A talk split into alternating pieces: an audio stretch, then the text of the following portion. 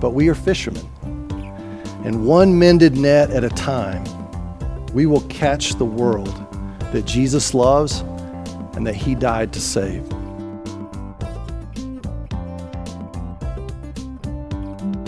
Thank you for downloading our podcast. Make sure you subscribe to get new ones every week. And don't forget to check out First United Methodist Sweetwater's website and social media. Now, here is Pastor Ryan Strebeck.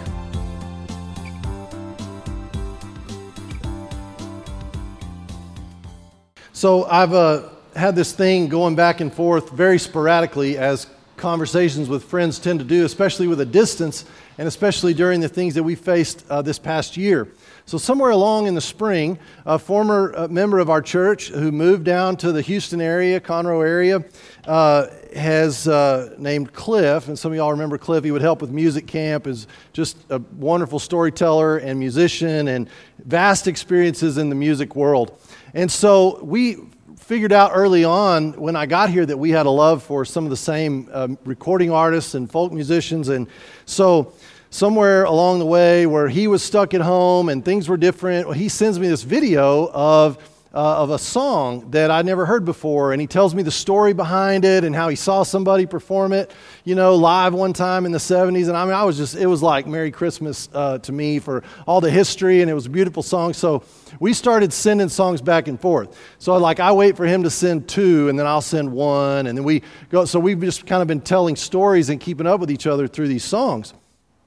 Well, the last one that he sent me, he said, This is a pretty lesser known song, and I hope you'll like it. And it, turns out to be one that I'd only heard, but I didn't know that much about. And it's called The Night Rider's Lament. Have you all ever heard this song, The Night Rider's Lament? And it starts out, Well, I was out a riding the graveyard shift, midnight till dawn. You know, it's a great old cowboy song. And so the chorus is a lament because it's somebody from town who's riding a friend who's out on the prairie and they don't understand why they keep doing the work of a cowboy because it just doesn't make sense. So the chorus is Why do you ride for your money? Why do you rope for short pay? You ain't getting nowhere and you're losing your share. You must have gone crazy out there, right? So it really captures the lament of somebody who's watching a loved one or a friend waste away their life as a cowpuncher. And so the answer to the question in the song, of course, is yeah, they did go a little bit crazy, and there was a calling. Everybody that's going to do something like that, that seems a little crazy to friends and family at some point in time, they're going to be able to point to a moment or a series of moments, and they'll say, I just can't explain it. I just love it. I felt called that this is what I had to do. And if I wasn't doing this, I wasn't going to be happy and I wasn't going to be fulfilling my life's mission. The story that Mark tells early on in his gospel really brushes up against that reality. And we're meant to read it here today. It's not just for people who lived in an antiquated time and had different occupations, and we think, well, maybe it was easier or different to follow Jesus like that back then. But this is a word for us today. The immediacy with which these guys leave their work to go follow Jesus, the work that they were familiar with, is, is mind boggling. And the authority that Jesus has as he's walking along the seashore and he, he's calling these folks, and they're leaving what they've been doing and they're following Jesus. It's striking. Now, we know the story and we know the 12 disciples and we know the stuff, so we're kind of like, yeah, yeah, yeah, they left, they left. But it's mind boggling. And Mark uses this, this adverb immediately twice in this text. It's one of his favorite words to let you know, hey, this is a big deal. So immediately things begin to happen. And Jesus, the only time marker we get for what's going on is that John is in prison. John has been arrested. It's like a foreshadowing of when Jesus is arrested. It's the same word. And it's like saying things are getting rough for the people of God and yet Jesus says the time is fulfilled and the kingdom of God is at hand. Repent and believe the gospel. Believe the good news. Uh, the word for time is, you know, in, in, Greek, there's two words for time. There's, there's chronos, uh, where we get the word chronology, which is just the passage of regular time. And then there's a word kairos. And kairos means it's like God time. It's like something's a little different. And so it, that's the word here is kairos. The time is fulfilled. Jesus says, It's, it's time, y'all. It's time to, in the wake and in the face of John being arrested, and it looks like the world's going to hell in a handbasket, it's time. And I'm about to get the band back together, and we're going to do this thing. So he passes along, and we get the story. He's, he's all about the gospel, whatever the gospel is, whatever this good news is that is from God, that Jesus is living out. It's the thing that we're supposed to turn back towards. Remember, the prophets would say, Look, you've got yourselves in a hole, and I don't know how you're going to get out of it, but if you will turn back to the Lord, if you will turn your hearts, if you will right, repent and turn around and turn back towards God, who knows? Uh, he might, in His mercy, He might show you favor and, and He might welcome you back and things might get back to how it needs to be. And so it's this turn around and believe the gospel. So Jesus is passing along the Sea of Galilee. He sees Simon and he sees Andrew, who's Simon's brother. They're casting a net into the sea. Mark tells us, for they were fishermen. And it seems obvious, and I don't know, it's a little bit humorous maybe. I mean, what, what else do we, why else would they be throwing nets in the sea? I mean, he could say, uh, you know, they were throwing nets into the sea because they were bored and they were horsing around and they stole their dad's net. I don't know, but clearly Mark wants us to know they were fishermen. In case you didn't pick up on it, because they were throwing a net in the water, they're fishermen. And Jesus said to them, Follow me, and I will make you become fishers of mankind or of people. And immediately they left their nets and followed him. And going on a little farther, uh, he saw James now, the son of Zebedee, and John his brother, who were in their boat mending the nets. And immediately he called them. And they left their father Zebedee in the boat with the hired servants and followed Jesus. So, Jesus calling us and us following Jesus are these are the, these are the same thing. Jesus says, "Follow me," or Jesus calls us. That's what that's what's happening here. That's the long and the short of what it means to be called. Every single one of us are called. We've come through the waters of baptism, and because of that baptism, because of that mark that will never go away, you and I have been called by Jesus, and we have been called to be followers of Jesus, and that's our most important thing that we'll ever do with our lives is follow Jesus. And so that's that's us. That's who we are. To be followers is to be called. One thing I notice as I read this passage this week is that Mark makes a reference to Zebedee twice in this very short amount of time, and Mark does not mess around with his words. He doesn't waste any words, he doesn't repeat himself. And so when he does, and when you see something recur like that, it's usually a good idea for us to pay attention. And so I've been asking why does Mark, with the economy of his language, why does he mention a name like Zebedee twice? And so for the rest of this sermon, I want you to imagine that you're seeing this event through the eyes of Zebedee. I want you to imagine what it would have been like to be a Jewish father and witness this whole thing. Okay, so just back it up to where you begin to see Jesus walking along the shore, and imagine that you're sitting in the boat and you're Zebedee. You're a parent who's dutifully raised your kids. All right, that's where we are. You're a good Jewish father or mother. You raised your kids in the faith and you taught them the family trade. And in their eyes, you see generations of fishermen who will tell stories of how you taught their father and their father taught them how to fish and how to run the family business. Uh, I brought with me today, it's really tiny, you can't probably see it, but just for illustration's sake, um, uh, this is something I'm going to mail to my dad. And, uh, and it, it is a lag screw that broke off uh, under too much pressure at the head, and so I had to extract it from the piece that I was working on. In order to do that, I had to drill a hole into the lag screw and then use what's called a screw extractor to back it out. Now, the only reason I knew how to use a screw extractor, or that there was such a thing, is because probably when I was 12 or 13, my dad gave me a set of screw extractors. To which I replied, Dad, what the, what's a screw extractor?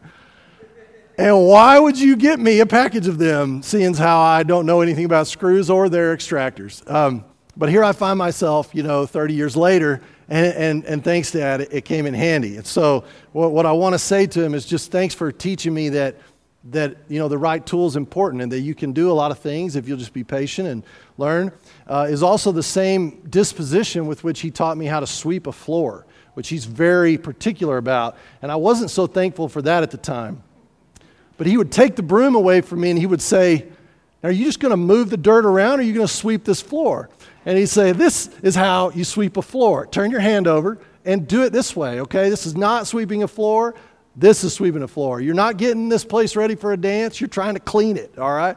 So that was a, a big deal, you know, that we teach our kids things. And so you're Zebedee, and you've been teaching your kids, and all of a sudden, this rabbi comes along. And you it's customary for Jewish guys to, when they were of the right age, to want to learn and go a little deeper in their studies they would go and seek out these rabbis that would come through town and they would say, Hey, basically, will you mentor me? You know, I'm in the field, I'm a young investment banker. I see you're a mature investment banker and you've done well. Would you mentor me for the next six months? I'll do whatever it takes, I'll work for free. I'd just like to learn from you. Uh, the same thing they would do with their Jewish studies and with what it was going to be like to be a Jewish man. So they, hey, would you, would you mentor me? Would you teach me? That was very common. What was not common was for the rabbi to come and initiate and to get his posse together. That didn't happen. And so you're Zebedee and you're sitting there, and along comes this rabbi, and he's from this backwater village called Nazareth. And remember, there was another disciple who said, Does anything good come from Nazareth? That's impossible. And this guy has a little ragtag group following him, and they're fishermen as well. And you recognize them. But this rabbi speaks to your boys, and they get out of their fishing implement and they walk after this guy. They don't finish the job of mending the nets, which they were supposed to do. And so you're left in the boat and you're holding the net that they were patching. I would be devastated. Wouldn't you be devastated? you set them up for perfect success. And we know Zebedee was doing pretty well. I mean, you don't have hired help and you don't have a fishing operation like that if you're not doing pretty well. And here he watches his legacy. The people that he's painstakingly trained hop out of the boat and go wander off to who cares where. The point is, they're not here. But what if Zebedee gets it? Like, what if it registers for him? What if he understands from the beginning? What if he prepared his kids for precisely this moment that no matter what your job is or what your tasks are, that your life's work is as simple as what you repeat every day when you gather at the kitchen table? It's on repeat in your mind for your whole life. Hear, O Israel, the Lord your God, the Lord is one. You shall love the Lord your God with all your heart and with all your soul and with all your strength. Deuteronomy 6. And it goes on to say, This is what you teach your kids. You, you tie it around their head, you tie it around their wrist, you write it on the doorposts.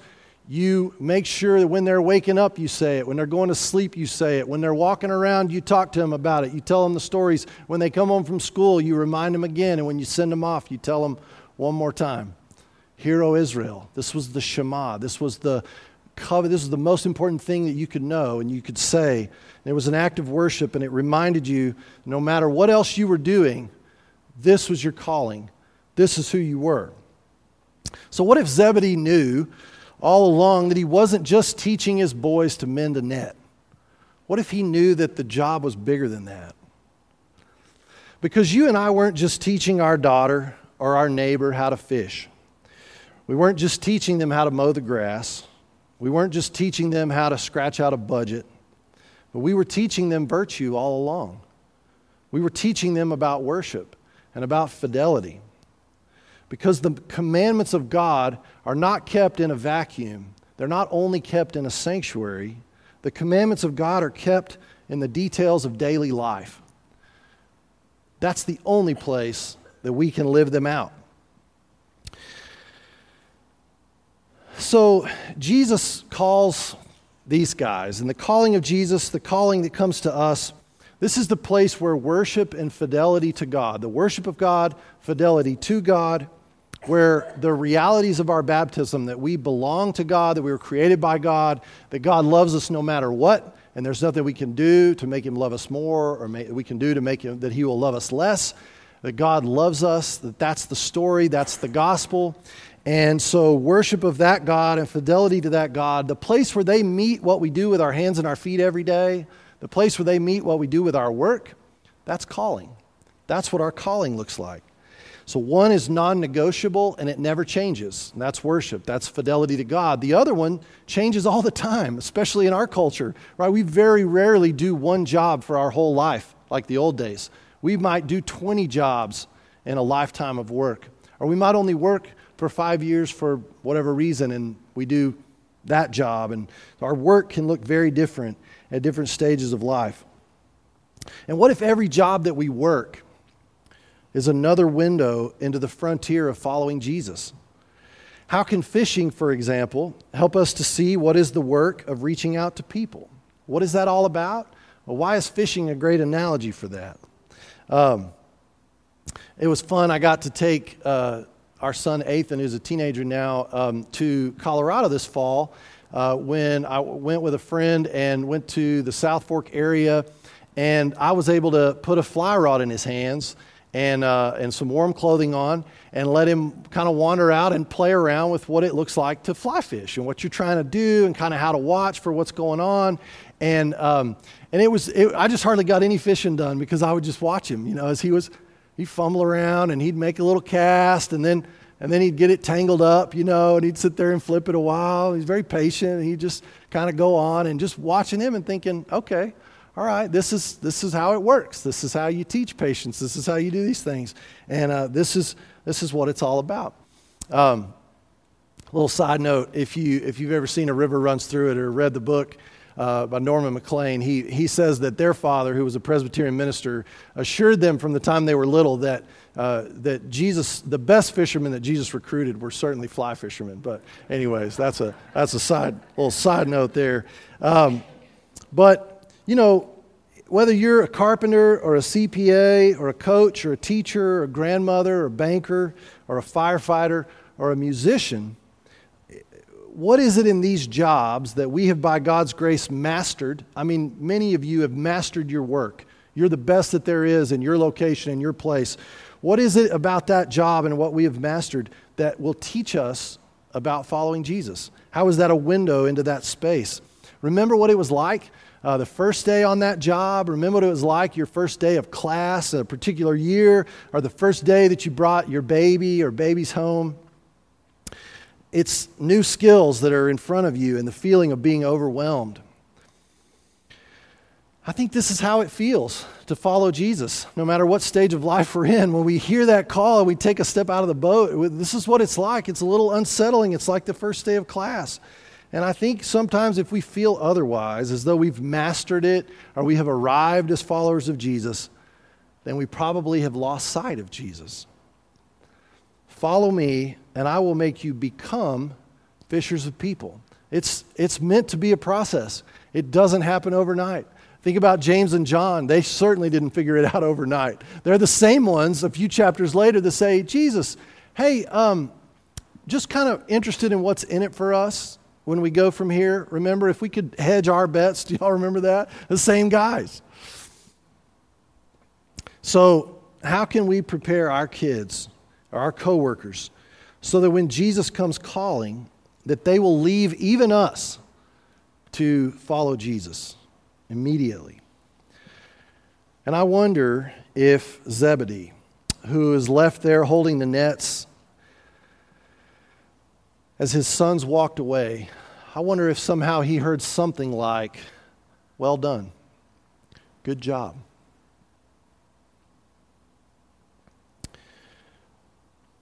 Because it's not only that Zebedee or that we taught them how to fish, but we taught them that the creator of the seas and the fish alike is worthy, is worthy of our whole life and we look into the life of Jesus from our actual life with jobs and kids and taxes to pay. And this is how it should be. Because we are not asked to follow Jesus when we reach a certain stage of life or when things slow down for us or we make it to the next milestone. But we are, after all, missionaries, all of us. And we're disguised as small business owners. We're disguised as we're healers in the kingdom of God, and we're disguised as nurses. We're teachers of heaven masquerading as students in high school. We are Zebedee. We're waiting to teach the next person in the boat how to mend a net, but maybe we're disguised as recently retired. This thing that I've always thought was pretty true uh, has really hit our family close to home in the last few years uh, as the mother of the house has been preparing uh, to go back to start an entirely different career than she ever thought she would be a part of. And so this last week, she embarked on uh, this next step of nursing school. And this is a person that I've lived with now for almost 20 years. She's the smartest, toughest person that I know, and she could do anything. And I watched, as many of you do, as mothers, as you all become nurses to your children. And, and a lot of it, you get what you never asked for. You learn things you never would have wanted to know in order to take care of people in difficult situations. And I've watched as one you know, vocational idea gave way to another and to another, and now not just uh, taking care of our kids, but opening the doors, the possibilities to serve the world in the same ways that she has served us. And so it's always been in there, but now the calling looks different and the steps look different.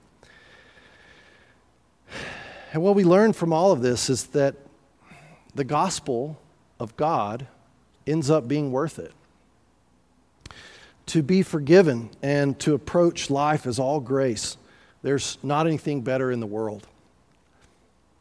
And by the way, this is what the world needs from us more than anything as followers of Jesus. It's more than our lobbying or our bemoaning that things aren't the way they used to be, Dad gummit. Because whether we are James and John and we're embarking on an entirely different new way of fishing, or whether we are Zebedee and we're repeating the same tasks to the glory of God that we've been doing for the last 50 years, the world is still the world. And the world is still the place where John can be in prison for preaching the same good news that sets us free. And we are not naive to that, but we are fishermen. And one mended net at a time, we will catch the world that Jesus loves and that he died to save. Amen.